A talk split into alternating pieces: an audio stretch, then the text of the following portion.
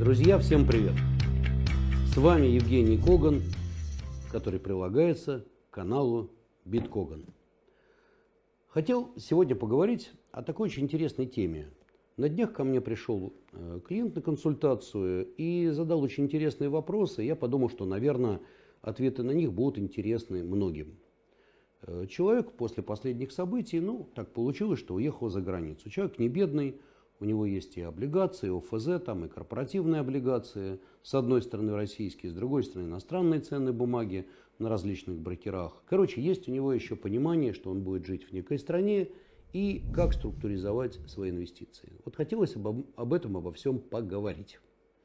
Итак, первое. Э, вот я посмотрел на его портфель инвестиций, и у него есть некие рублевые активы. Есть инвестиции в российские госбумаги, в корпоративные бумаги, ну и какие-то фонды акций. Что я э, данному человеку посоветовал? Не забываем, сейчас у нас э, вторая декада октября 2022 года. Процентные ставки в России очень сильно сократились. Как мы помним, они в марте были 20 годовых. Э, сократились они очень-очень сильно. И в настоящий момент доходности по госбумагам Э, России составляют порядка 8-8,5, а были даже ниже. Даже 9, 10, 10, но это уже по длинным бумагам.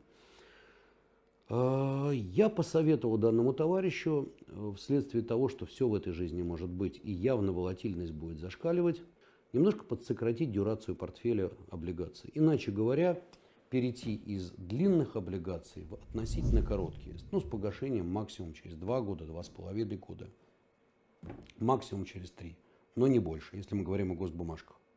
Корпоративные, они обычно покороче все-таки. Почему я бы рекомендовал? Еще раз говорю, инфляция, скорее всего, сильно уже снижаться не будет. Мы с вами жили какое-то время в условиях дефляции.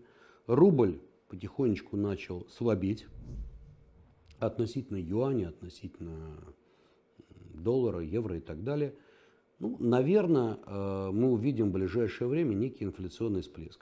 А это значит, что доходности госбумаг длинных будут падать.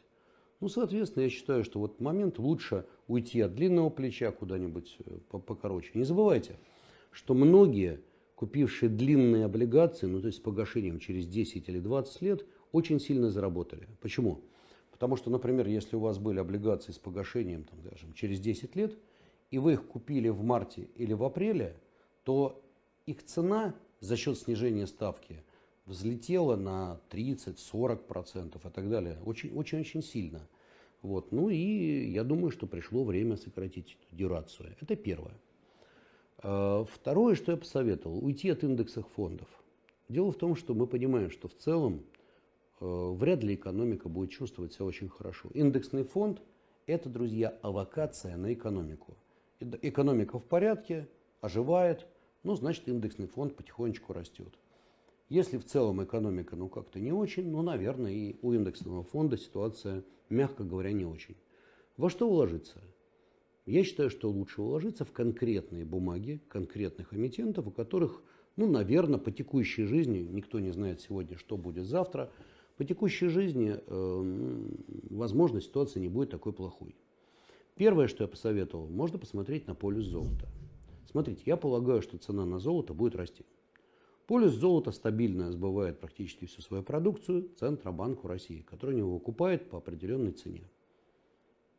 Жить слишком шикарно, конечно, не дадут, но тем не менее полюс с заказами обеспечен. И для полюса, конечно, цена на золото, в общем-то, ну, интересно. Чем выше, тем все-таки при условии стабильных издержек, ну, наверное, доходы несколько выше. Это во-первых. Во-вторых, э, ГМК Норильский никель. Э, понимаете, дело в том, что вот под санкции, если кто-то его поставит, но ну, это будет удар страшнейший по мировой экономике. Прежде всего, есть э, продукция, которую делает Норильский никель, она уникальна, и ее отсутствие может вызвать настоящий коллапс. Так вот, мое мнение, что Норильский никель, полюс – это бумажки, у которых, в принципе, наверное, не все так будет плохо уж. По крайней мере, есть потенциал движения вверх, особенно если золото пойдет расти. Кстати говоря, Норильский никель тоже один из производителей, как неожиданно, золота. Там и золото, там и палладий, и платина, медь, кстати говоря, ну и так далее, тому подобное. Итак, что еще? что-то из пищевки. Вот сейчас вот все попадало из-за мобилизации, но мы же знаем компании, у которых явно ситуация неплохая. Та же самая «Белуга». Мы же прекрасно понимаем, наш народ в той ситуации, когда все ну как-то не очень, неопределенность, что делает? Правильно, лечится, так сказать, э, изделиями хлебобулочной промышленности, в частности водки. А, ну и, как мы видим, доходы у Белуги, по крайней мере, отчет у нее очень неплохой. Доходы растут. Ну, соответственно, наверное, и акции будут чувствовать себя неплохо, а если они сильно упали, ну так, может быть, неплохой момент прикупить. То есть я призываю уйти от индексов, перейти к конкретным компаниям, которые могут чувствовать себя э, ну, относительно неплохо, работая на внутреннем рынке. Вот таким образом надо посмотреть сегодня всем на свой портфель. Это очень важно. Каким образом мы реструктурируем портфель и уходим, например, в фондах от средней температуры по больнице, которая, наверное, будет не очень к конкретным историям, у которых, наверное, потенциал лучше. Теперь второй момент. Это инвестиции этого товарища за границей. Ну, здесь мы обсудили разные вещи. Я посоветовал, в частности, э, иметь какие-то защитные инструменты, э, быть более консервативными. Э, доллары, если есть, но не на западных счетах, там никто не арестует. В данном случае предложил купить какие-то, опять же, надежные банды, в частности американские, которые выросли в доходности за последнее время из-за политики ФРС и выросли нехило. Мы сегодня можем найти значительное количество вполне качественных компаний, банды которых дают сегодня доходности, причем банды с погашением там, через 3, 5, 6 лет, то есть не особо длинные, э, дают доходности сегодня и 5, и 6, и 7 процентов годовых в долларах. Ну, друзья, знаете, кризисные времена пережить с доходностью там 5-6 годовых в долларах, по мне, весьма неплохо, весьма интересно. Вот такая вот интересная штука. Ну и последний момент, на который мне хотелось бы обратить внимание ваше, потому что это вопрос типичный. Э, человек сказал, ну спасибо, все, мы обсудили. Я говорю, подождите, а вот вы в какой стране будете жить? Не, ну как, вот я, ну, там, у меня такой-то паспорт, такое-то там резидентство, вот я живу там-то. Я говорю, хорошо, а налоги вы где будете платить? Ой, я об этом как-то не подумал. Потом решим, потом решим. Друзья, я хочу дать вам добрый совет. Многие думают, что э, вот вы реалоцировались, может у вас другой паспорт, и вы как-то для налоговых исчезли. Друзья, вот нифига подобного. Налоговые, во-первых, обмениваются данными. Во-вторых, если вы работаете через брокеров или работаете через банки, банки все равно куда-то передают данные о вас.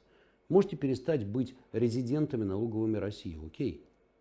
Но вопрос, какая ваша юрисдикция? Как говорится, ты чьих будешь? И даже не важен паспорт, важна именно налоговая юрисдикция. И тот, кто думает, что он может оказаться между стройками, то есть как бы нигде и никак, ошибается. Это очень серьезный большой разговор. Я планирую на эту тему сделать большой вебинар, семинар, рассказать обо всем этом подробно, э, потому что можно здорово попасть. И можно в итоге платить налоги сразу в нескольких странах, которые предъявят на ваши деньги серьезные претензии. Вот чтобы этого не было, нужно заранее планировать свою налоговую юрисдикцию, свое налоговое резидентство и, собственно говоря, свою политику. Спасибо вам за внимание и если вам нужно, так сказать, посоветоваться, обращайтесь. Мы в данном случае понимаем эту тематику и готовы подсказать и помочь. Это очень важно, чтобы потом как говорил Павка Корчагин, не было мучительно больно за бесцельно прожитые годы. Друзья, спасибо. С вами был Евгений Коган и канал Биткоган.